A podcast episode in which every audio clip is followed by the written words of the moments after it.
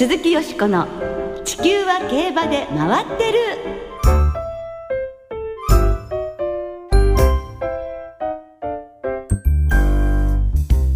皆様こんばんは鈴木よしこです。お元気でいらっしゃいますか？地球は競馬で回ってる。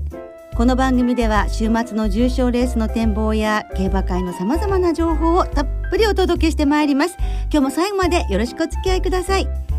今宵ご一緒してくださいますのは久々のご登場です。小林正美アナウンサーです。こんばんは小林です。よろしくお願いします。よろしくお願いいたします、えー、この番組今年初めてと、はい、ねいうことでございます。特番以来ということなんですけれども、えー、2016年皆様に伺っているのですけれど目標など立てられましたでしょうか？えー、真人間になることですね。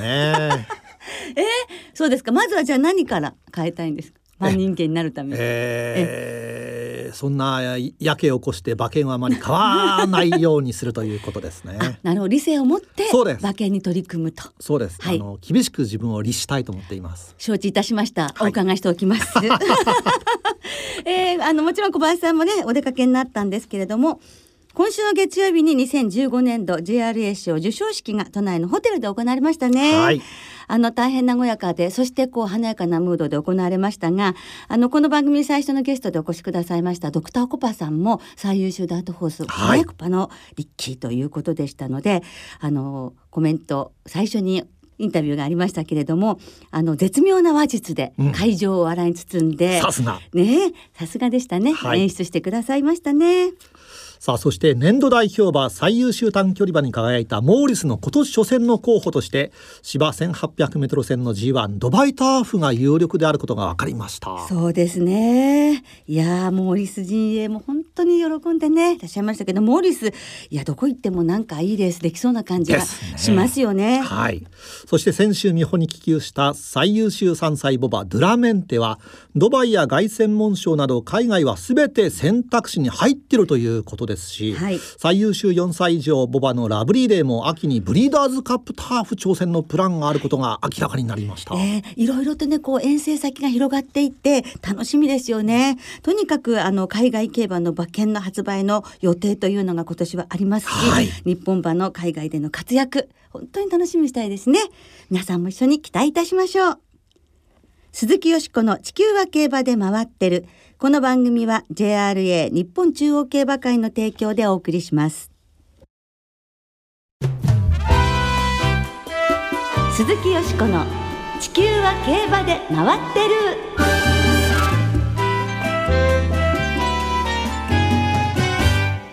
復帰目前藤岡祐介騎手インタビュー。ということで今週は怪我から復帰目前の藤岡祐介騎手のインタビューをお届けいたします。藤岡祐介騎手は去年8月29日の小倉競馬で起きた落馬事故で右大腿骨を骨折し現在復帰に向け懸命のリハビリ中です、はい、今週水曜日から長距離騎乗を再開しました。そうですね。それでは藤岡祐介騎手のインタビューをお聞きいただきましょう。聞き手は大関俊アナウンサーです去年の8月に落馬負傷してもう5ヶ月近く経って復帰のめども立ったという段階なんですが改めて今どんなお気持ちですか？そうですね。あの早く競馬に戻りたいなという気持ちでいっぱいです。こんなにこう長い期間馬に乗らなかったという時期はないくらいということも伺ったんですが。そうですね。あの馬に乗り始めたのが小学校の時なんですけどその時以来あの初めてこんなに馬に乗っていないので、まあ、あの楽しみもありやや不安もありという感じです。この離れるきっかけになったその8月の小倉でのレースでの落馬負傷ということなんですがどういう状況で起こってしまったアクシデントだったんでしょう？4コーナーから直線にかけてあのかなり狭い進路を、まあ、僕が選んでしまってあの少し馬がひるむ形であの避けてしまってで僕がもううちに突っ込む気になっていたのでバランスをまあ崩してあの投げ出されたという形でしたね。スタンドで見ていてあの内拉致沿いに当たったという時にあの佐藤鉄道騎手の件があってやはり怖いなと思ったんですがあの内拉致の安全性というものはあの段階ではどうなっていたんでしょう？そうですね。あの鉄道さんの落馬も受けてあの拉致には一応衝撃吸収のためのクッションは巻いてあったんですが、まあ、あのそこにぶつかってあの怪我したということでまあ不幸中の幸いでもあり怪我で済んだという感じではありましたけど、まあ、すごく痛かったのは痛かったですね。そのジョッキーの方々というのはあのようなアクシデントがあった時の記憶っていうものはやはり鮮明にあるものなんですか今も？そうですね。僕の場合は特に頭を打ったりもしていなかったのであの一部始終はっきり覚えてはいます。競馬場でジョッキーが怪我をした時のこの最初の医療体制というのはどんな形になっているんでしょう？竹豊会長をはじめあの騎手会の先輩方がすごく積極的に動いてくださっていてどんどんそういったあの受け入れ体制も良くなってきてすごくあの僕らとしては恵まれていますしいい環境にしてもらっているなというところですね。実際に藤岡さんの場合はあの後どのような運ばれ方だったんですか？そうですねあの、まあ、競馬場の方で一度レントゲンを取って、まあ、あの骨折が確認されたのですぐにあの小倉の病院に運んでいただいてでそちらで処置してもらったという形でした。先ほどこの医療体制というお話があったんですがその医療の受け入れ体制というものもやはり以前と比べて変わっているんでしょうか？そうですねあの僕たちがデビューする以前は本当にあの落馬があってから、まあ、どこか受け入れてくれるところをというふうに探すというのがあの普通だったみたいなんですけれども今はあのそういう落馬事故があったらもうここが受け入れてくれるという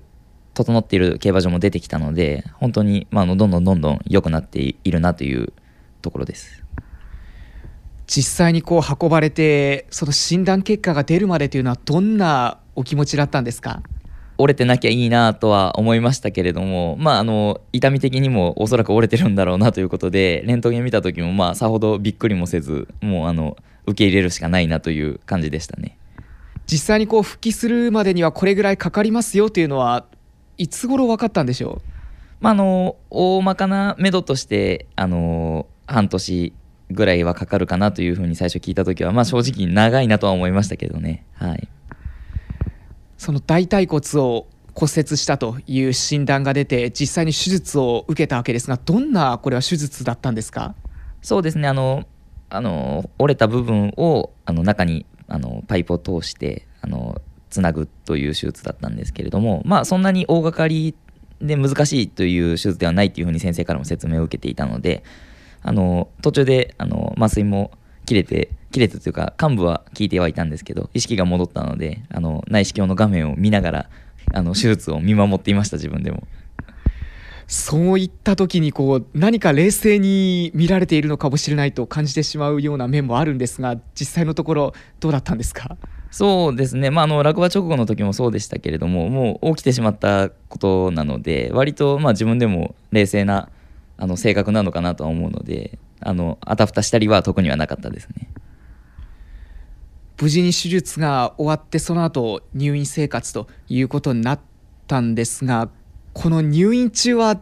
どのようなこう生活サイクルだったんですか？そうですね、まあ、のとにかくあの手術後は少しでもあの動かしてなるべくその固まらないようにということですぐに動かしてもいいあの手術をしてもらったので、まあ、痛みはかなりありましたけれども少しずつ動かせるようにということであのやっていましたね。はい、そこでこう具体的に動かすというのはどんなことからまず始めるんですか？本当にもう少し足首を動かしたりとかあの膝を軽く曲げたりとかもう本当に肌から見たら動いてるのか動いてないのかわからないぐらいのところからですけれども最初はもうあの椅子に座る寝ているところからベッドに腰掛けるだけでももう10分ぐらいかかるような状態だったので、まあ、それを思えばあの今はもうすごくあの普通に生活できているだけでありがたいですけどね。はい、あの高田純騎手がツイッターで見舞いに行ってきましたというようなところも拝見したんですけれど。はい、なんかあの 入院してるんですけどね。あのネタを提供させられるという状態でしたけれども、はい。まあ、あの元気づけてもらいました。自分で動けるようになった時にその体の感覚っていうのは以前と比べてどうなっていたんですか？そうですね、まあ、あの思うようにやっぱり歩けなかったりとかこう思ったように動かせないっていうことでこんなにもこう人間の体っていうのを動かさないとあのできなくなるもんだなっていうふうにあの感じましたね。そんな中でこう何か主治医の先生とは話をどんなふうにされていたんですか、まあ、それでもあのすごく前向きにあの皆さん話ってくださるのであのかえっていいこうリセットする機会になって体の癖とかも抜けるんじゃないかっていうことだったので、まあ、自分も前向きに捉えて一回体をリセットするつもりで作り直そうというふうに考えていましたね。その作り直していく作業の中でこうあこういうことが見えてきたというようなことを例えばどんなことなんでしょう？そうですね、まあ、あのなかなか毎週毎週競馬に乗っていると気づかないようなこう自分の体についてしまった癖とかバランスのあのズレとかっていうものを、まあ、あの少しずつ感じられるようになってあの自分の体についてかなり詳しくなったというかあのまたいい自分の体を知るいい機会になったなというふうには思いましたね。やはり骨折なのでなかなかあの歩き方も自分で分からなくなるぐらいなんですけど、まあ、あの馬のことを思えば骨折してもまた走るのであの競走馬すごいなと思いながらあの日々歩行訓練を繰り返していましたけどね。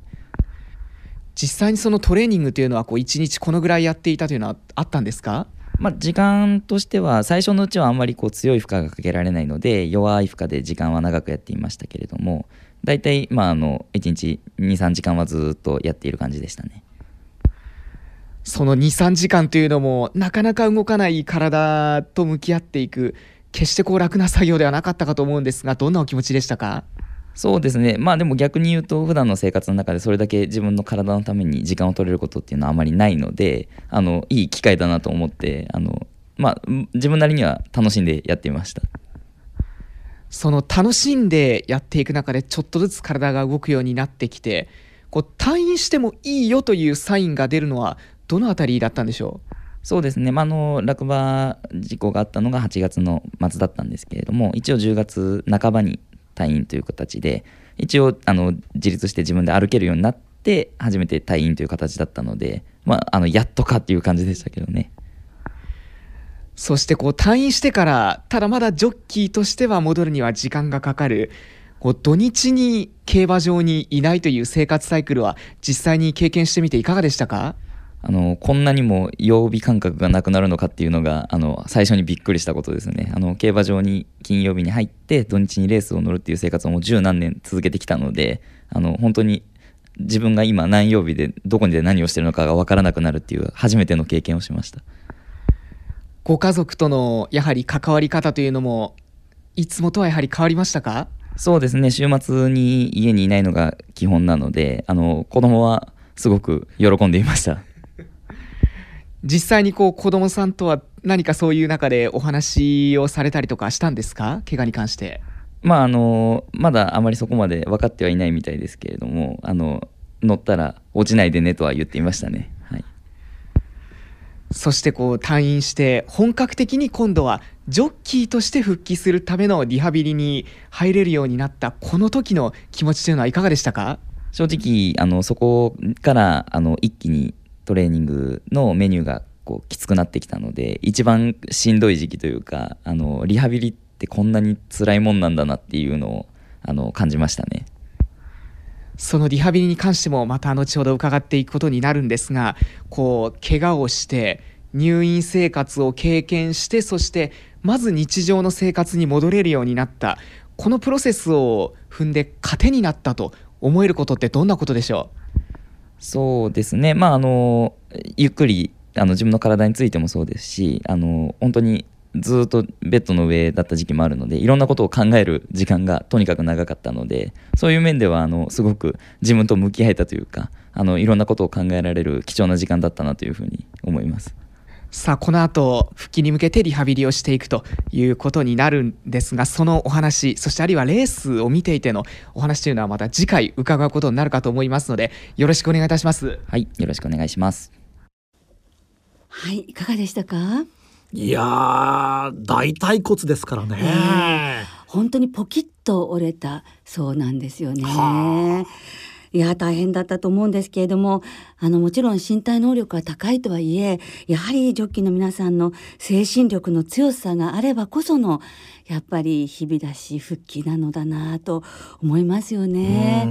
あの調教にお乗りになってあの無事に違和感がなくて、えー、終えることができましたということですからね本当にあの2月13日の復帰を待ちたいと思いますね。はい、えそしてあの大関さんにものお話にもありましたが復帰直前の藤岡祐介騎手のインタビューは来週もお届けいたしますのでどうぞお楽しみに。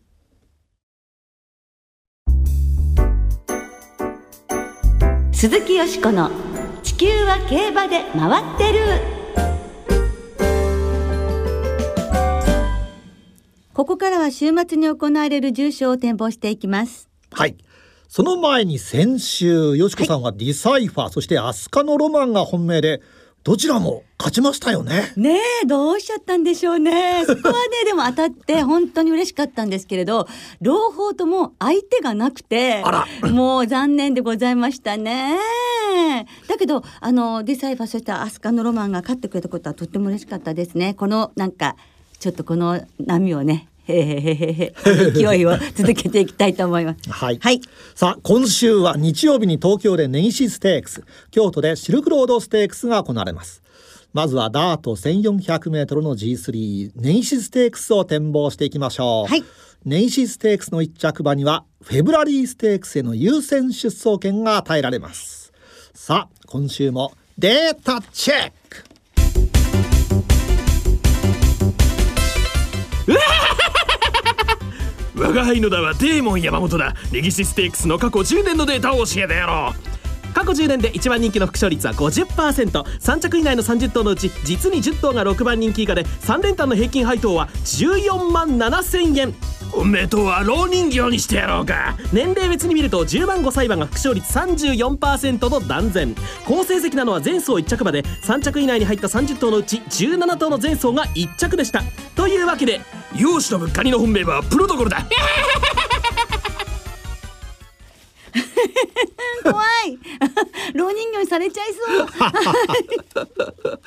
えー、さて29日金曜日お昼の東京の天候なんですが、はい、雨でしたね。芝田とともに量の発表なんですが、はい、金曜日はしかし土曜日東京は雪のち雨、日曜日は曇り一時雨か雪というねあいにくのお天気になりそうなんですね。そうですね。まあ雪はね本当に大変なんですけれど、どねぜひあの JRA の発表にご注意いただきたいと思います。はい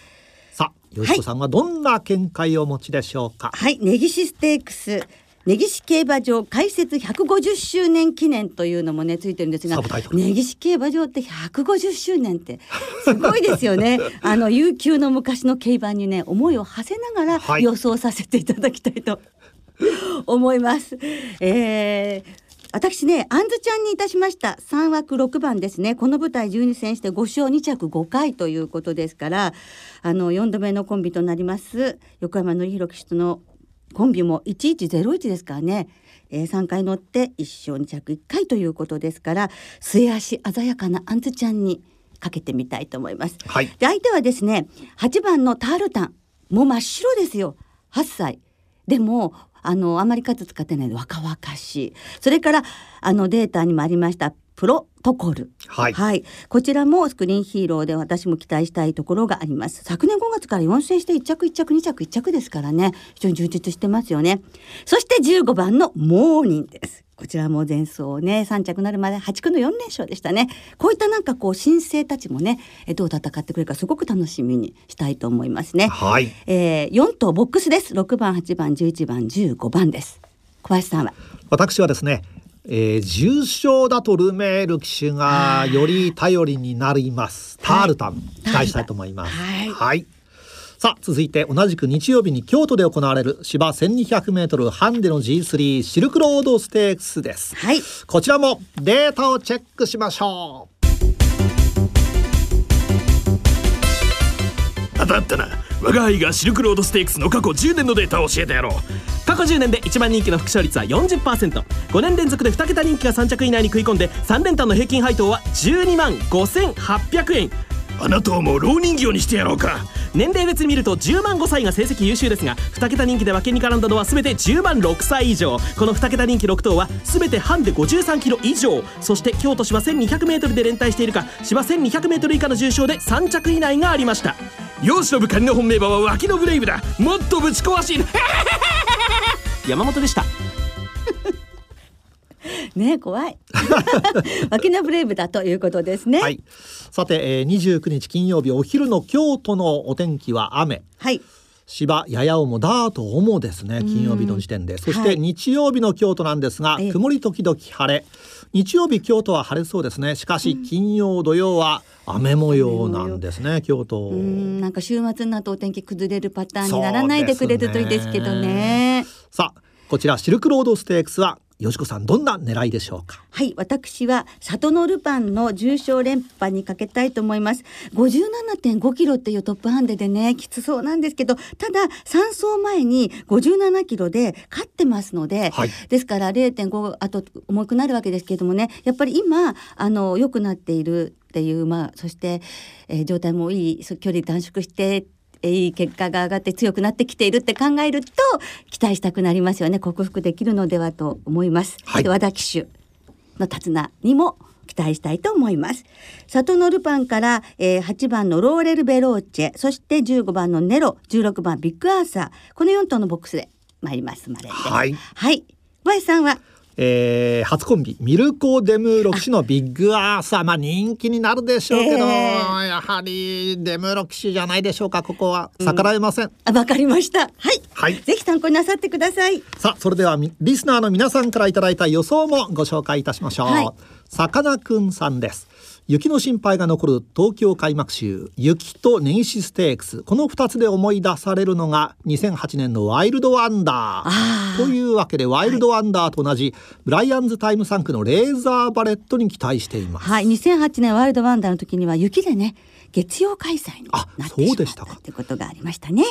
ランドールさんです、はい、私の妻がインフルエンザになって寝込んでいます。皆様もお気をつけくださいねという奥様もねお大事になさってください、はい根岸ステークスといえばブロードアピールの怒涛の追い込みのイメージが印象的ですね。ね。今年の本命は追いかけているプロトコル、はい、スクリーンヒーロー3区は力をつけると止まらないと思います。単服勝負でとあります、うん、はい。府中の風の子さん。先週はディサイファが勝利し武豊騎手は30年連続の重賞制覇。空前にして多分絶後でしょう。ねえ30年連続、ね東京のダート 1400m 戦は差し追い込みが決まりやすい特殊なコースだと私は思いますので根岸ステークスはコース相性抜群のアンズちゃんで勝負したいと思います。アンズちゃんです。はい、一緒です。はい、ムーンレディ2014さん、よしこさんディサイファ快勝おめでとうございました。ありがとうございます。海外遠征が楽しみになりましたねとあります。はい、ねドバイに行くっていうのも視野に入れるということですけど、はい、やはりドバイミレニアムですからね、母父がね、やっぱりふるさとに戻るっていう感じ でしょうかね。えー、シルクロードステークスは人気になるサクラバクシンオー産駒の中でもローレルベローチェに注目しています。キングヘイローとシーキング・ザ・ゴールドから B コース替わりのパワー優先の馬場が合いそうですねとあります。さあ中堅さんです。シルクロードステークスはビッグアーサー本命。ミルコ・デムーロ騎手に代わりここは勝負をかけてきていますので逆らえません。同じこと考えています。そうですね、はい、でももうもうすでにミルコ・デムーロ騎手16勝ですもんね。そうです。すごい。すごい。東京優秀まで17週3明日京都でユニコーンステークス以来となるブチコさんの生観戦をしますということですね、土曜のメイン。ね、前走十馬審査圧勝劇、ね、驚きましたね。ねさあシルクロードステークスは得意な距離でビッグアーサーの初重賞制覇に期待ですとあります。はい、さあおしまいにローゼンカバリーさんです。はい。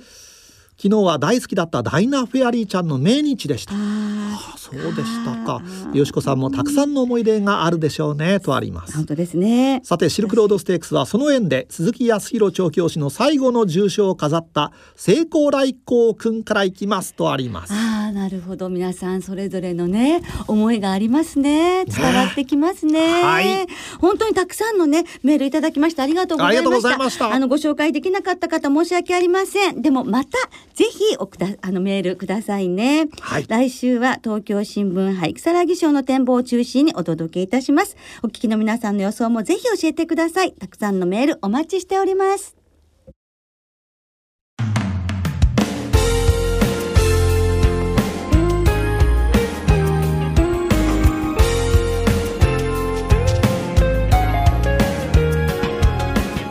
そろそろお別れの時間となりました今週末は開幕週の東京そして京都中京の3場開催となります。その開幕を迎える東京競馬場内の JRA 競馬博物館では根岸競馬場開設150周年記念イベントが開催されます。はい。